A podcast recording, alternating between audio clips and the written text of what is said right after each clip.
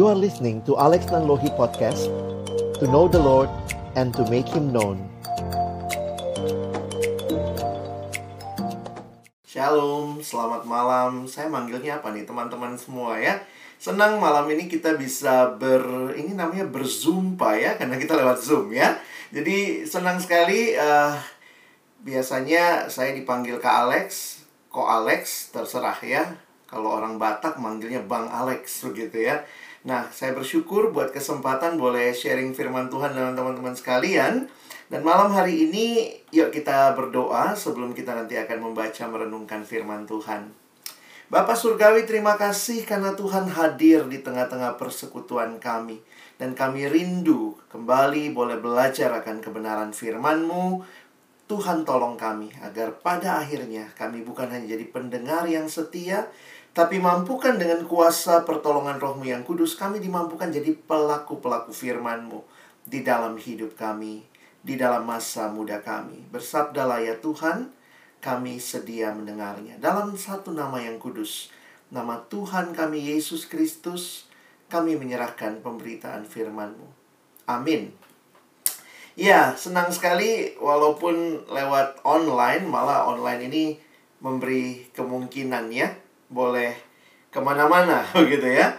Dan malam hari ini kita bicara tentang tema kita Young and Free. Nah, Kak Alex ingin kita mulai dulu gitu ya. Saya juga pengen kenal teman-teman walaupun waktu yang terbatas. Yuk kita sharing sebentar yuk.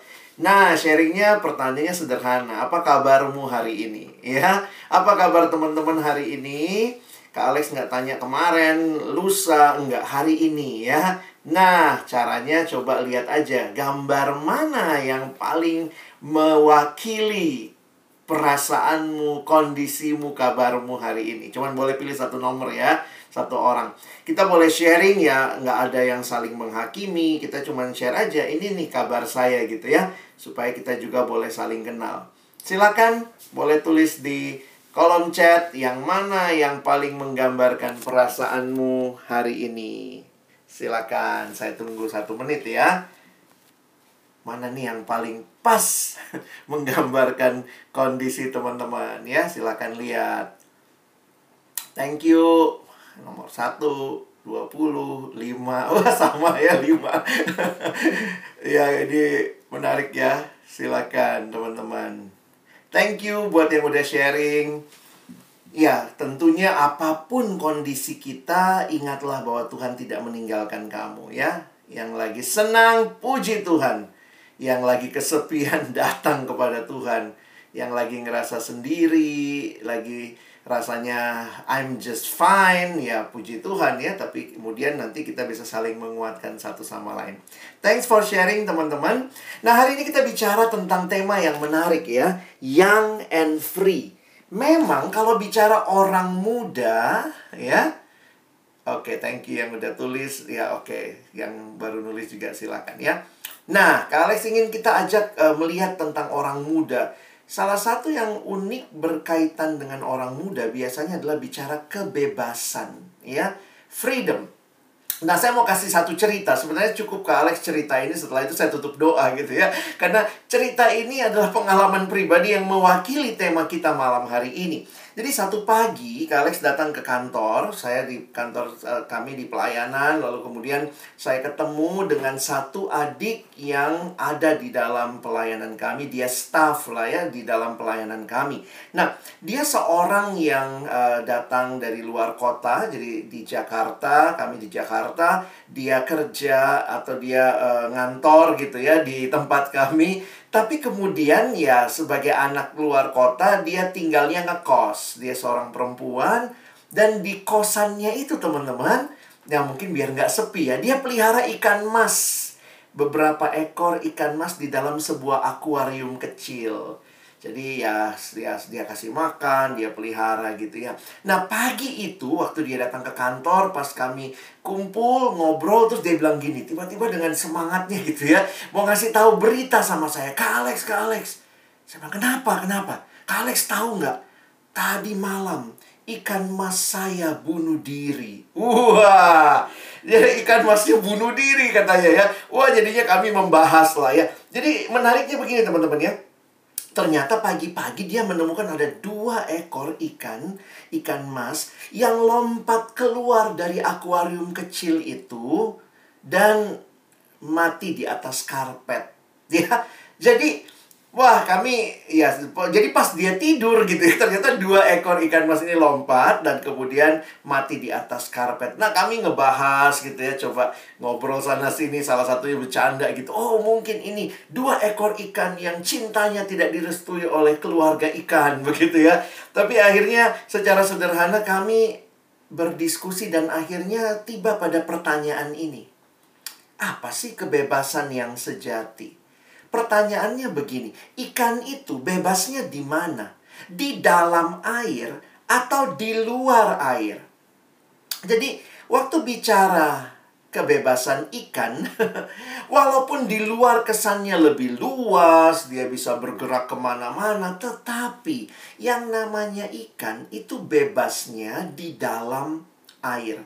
Walaupun airnya kelihatannya cuma kecil ya, satu mangkok kecil gitu ya, atau sebuah akuarium kecil. Tetapi begitu ikan itu keluar dari akuarium, mungkin dia bilang, wah saya ikan reformasi, saya tidak mau dibatasi air. Begitu dia lompat keluar dari air, maka ketika dia keluar dari air sebenarnya dia MPP teman-teman ya, mati pelan-pelan. Jadi menarik untuk memperhatikan sebenarnya ya, kalau demikian, apa sih kebebasan yang sejati? Saya coba berpikir tentang hal ini, melihat beberapa buku, beberapa hal termasuk di dalam Alkitab. Ada nggak sih kebebasan yang benar-benar bebas?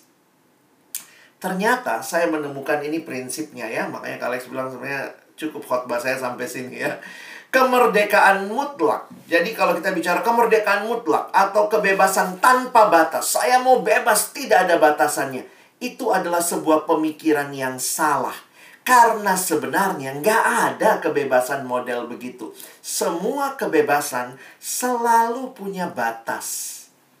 Sebagaimana ikan bebasnya di dalam air, maka sebenarnya kita umat Tuhan, manusia ciptaan Allah, di mana kita bebas?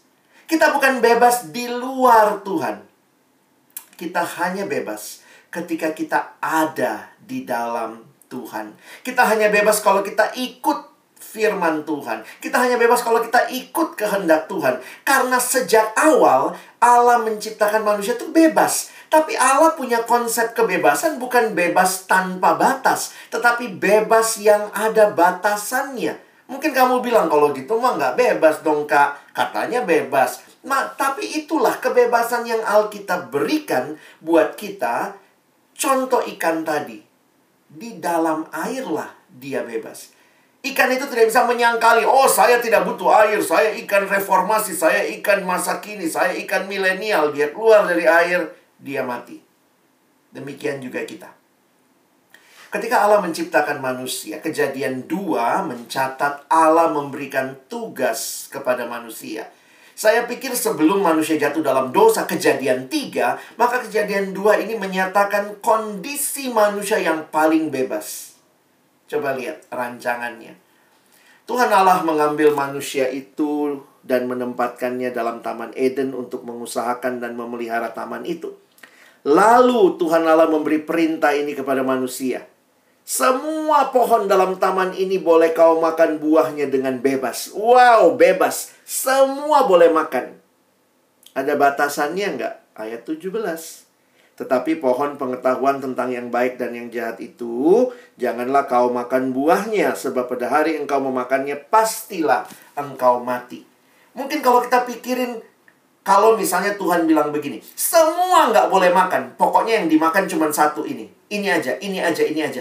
Maka kalau demikian terus manusia jadi pengen yang lain mungkin kita bisa bilang iya sih habis masa semua nggak boleh cuma satu yang boleh. Tapi perhatikan kalimatnya. Kebebasan manusia yang Tuhan berikan di ayat 16 semua boleh dimakan satu yang jangan. Itulah bandelnya manusia pengen yang nggak boleh itu ya. Padahal Tuhan bilang semua boleh makan. Satu jangan. Justru itu yang manusia pilih. Sehingga sesudah itu kita mengetahui dikatakan manusia jatuh ke dalam dosa. Sehingga lihatlah, inilah kebebasan-kebebasan yang manusia buat ngikutin dia sendiri, maunya dirinya sendiri. Coba kita dengar ya beberapa kalimat-kalimat yang sekarang ini banyak me, me, apa ya memberikan masukan kepada orang muda dan saya pikir hati-hati ya. Ada yang bilang gini, you only live once, YOLO, kamu tuh hidup cuma satu kali ya, sudahlah, nikmati hidup. Lakukan apa pun yang kamu mau. Jadi saya melihat sekarang ini yang menjadi kompas dalam kehidupan bukan kebenaran, bukan Tuhan, bukan firman Tuhan, tetapi apa? Diri manusia. Itulah dosa. Dosa itu intinya titiriri, teman-teman. Mati-matian untuk diri sendiri. Sehingga sekarang orang mengatakan apa? Ikutin perasaanmu. When you feel it, you like it, just do it. Lakukan apa yang kamu mau. Ikutin perasaanmu. Apa penentu kehidupan? Perasaan. Oh tidak. Aduh saya rasa-rasanya pengen pengen pukul guru. Ah ada ikutin perasaanmu pukul tuh guru. Tak. Benar apa enggak? Hati-hati, kita banyak berbicara perasaan. Ikuti apa yang kamu mau. Sekarang ada slogan ini ya. Follow your heart, ikuti hatimu. Kalau orang putus cinta gitu ya, kadang-kadang gitu gimana nih, aduh gue susah banget move on, baperan. Follow your heart. Alkitab tidak pernah bilang follow your heart. Kenapa? Karena hati kita bukan penentu kebenaran.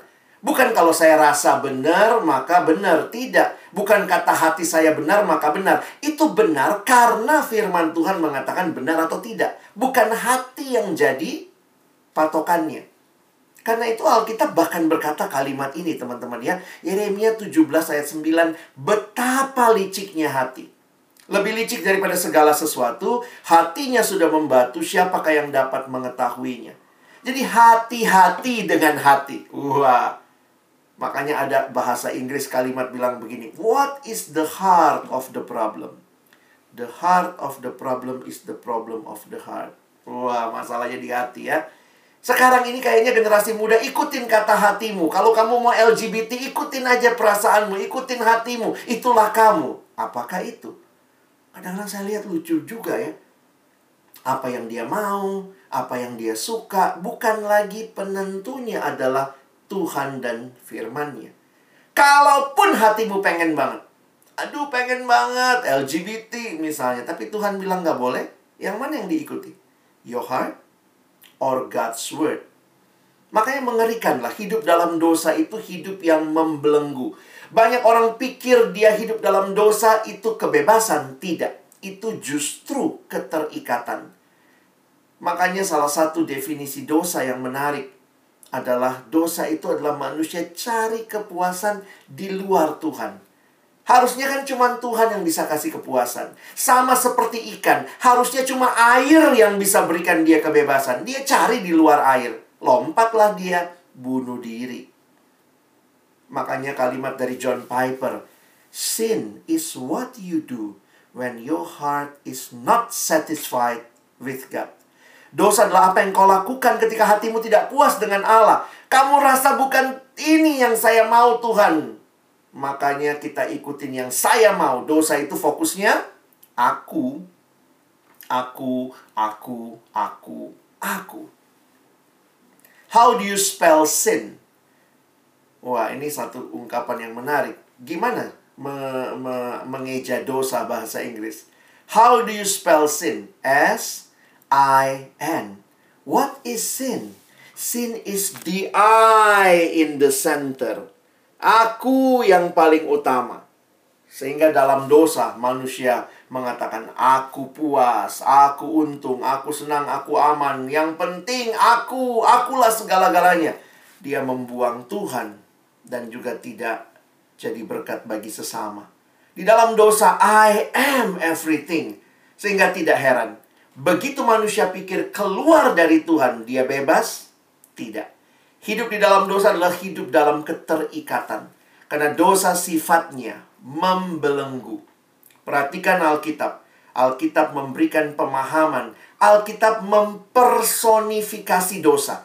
Dosa digambarkan seperti seorang tuan yang punya budak. Makanya Paulus berkata di Roma pasal 6, dahulu kamu hamba dosa. Dosa seperti Tuhan yang sedang memperbudak. Ada orang-orang yang berpikir saya bebas, tapi ingat waktu kamu rasa kamu bebas melakukan dosa, dosa itu sedang mengikat kamu, membuat kamu makin terikat. Ada yang sedang diikat dengan rokok, judi, narkoba, ini mengikat teman-teman ya. Kak Alex ketemu anak yang baru nyoba-nyoba rokok lah. Ya, tapi kemudian saya, saya bilang sama dia, tinggalkanlah rokok. Itu mengikat kamu. Enggak lah kak, gue bebas katanya ya. Anak Jakarta bebas lah. Kalau kapan gue mau rokok, ya gitu. Terus saya bilang, ya udah sekarang berhenti ngerokok. Nggak, susah kak. Kalau habis makan nggak ngerokok tuh rasanya mulut pahit gitu ya. Saya bilang, itu namanya sudah terikat. Enggak, aku bebas kok kak. Sekarang berhenti. Waduh susah kak, itu namanya terikat. Kalau kamu bebas, kamu bisa tinggalkan. Aduh, saya susah tinggalkan, Kak. Itu namanya terikat. Jadi kadang-kadang diskusi sama orang yang yang sedang terikat tuh dia sendiri juga bingung gitu ya. Ada lagi orang-orang yang terikat. Nah, ini menarik teman-teman ya. Beberapa situasi kita mungkin terikat bukan sama hal-hal yang buruk saja, tetapi ada hal-hal yang baik yang ketika tidak dimanfaatkan digunakan dengan baik, hati-hati. Itu juga bentuk keterikatan. Banyak orang muda berasa dia bebas, tetapi mungkin dia diikat oleh hal-hal seperti apa. Ini contohnya. HP itu baik. Kita sekarang pakai HP, mau sekolah pakai HP, pakai gadget, nanti mau ibadah juga pakai gadget. Tapi jangan sampai ini mengikat kita. Mengikat itu apa? Ya akhirnya kita jadi ketergantungan, kita jadi pakai HP yang harusnya memuliakan Tuhan jadi tidak memuliakan Tuhan. Namanya smartphone, tetapi tidak smart. Kenapa? Yang makainya nggak smart. Dipakai untuk membuat dia terikat dalam hal-hal yang nggak benar. Jadi sekali lagi, HP yang baik ketika tidak digunakan dengan semestinya menjadi keterikatan. Jadi hati-hati kita pikir kita bebas, tapi mungkin kita sedang terikat. Kembalikan HP ke fungsi awalnya. Ini lagi contoh yang lain, belanja. Ya belanja siapa sih yang masa nggak boleh belanja? Boleh dong. Tapi kalau kamu diikat oleh belanja, nah bagaimana ciri-ciri saya sudah mulai terikat? Kamu makin sulit membedakan mana keinginan, mana kebutuhan. Kalau ditanya kenapa beli barang itu, iya lucu, lucu, ha? beli barang karena lucu, bukan karena butuh ya. Jadi habis beli ketawa-ketawa, hihihi lucu gitu ya. Jadi banyak orang terikat tanpa dia sadari. Apalagi sekarang kan tinggal sejauh klik ya. E-commerce ada di mana-mana, mau beli-beli, mau Tokopedia semua pakai orang Korea lagi gitu ya. Karena itu juga hati-hati, jangan-jangan ada yang terikat sama Korea ya, drama Korea. Capek sih nggak, tapi nggak bisa berhenti. Nah, ada yang nanya, tapi kan masa nonton drama Korea nggak boleh? Saya bilang boleh. Masalahnya jangan sampai kecanduan. Keterikatan itu apa apa ciri-ciri keterikatan? Kamu nggak bisa lagi bedain mana tugas utamamu, mana yang bukan. Kamu kan siswa, sekolah tuh tugas utama. Jadi bukan nonton drama ya. Jadi jangan sampai sekolah terganggu sama nonton drama. Jadi jangan dibalik ya. Jangan sampai drama uh, nonton drama terganggu oleh sekolah gitu ya. Nah, itu udah udah nggak bisa itu itu bentuk keterikatan ya. Bagus banyak banyak kok drama Korea yang bagus ya. Saya juga nonton beberapa. Mungkin kalau kalian juga pernah nonton ingat ya, sesuaikan dengan umurmu begitu ya. Nah, ini drama-drama yang kalau dilihat wah hype gitu ya. Ada macam-macam yang orang tonton. Kenapa ceritanya bagus-bagus?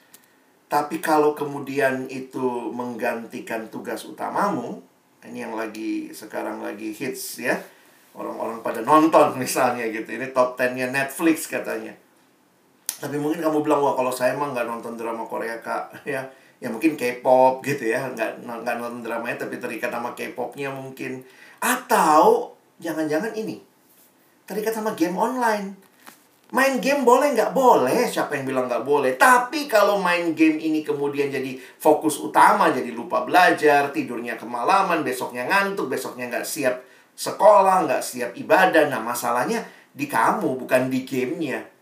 Ya, jadi banyak orang yang terikat tanpa dia sadari. Selain itu hal-hal yang buruk seperti ini, hati-hati ya. Makanya tadi HP-nya dipakai untuk apa? Jangan-jangan dipakai untuk menikmati pornografi.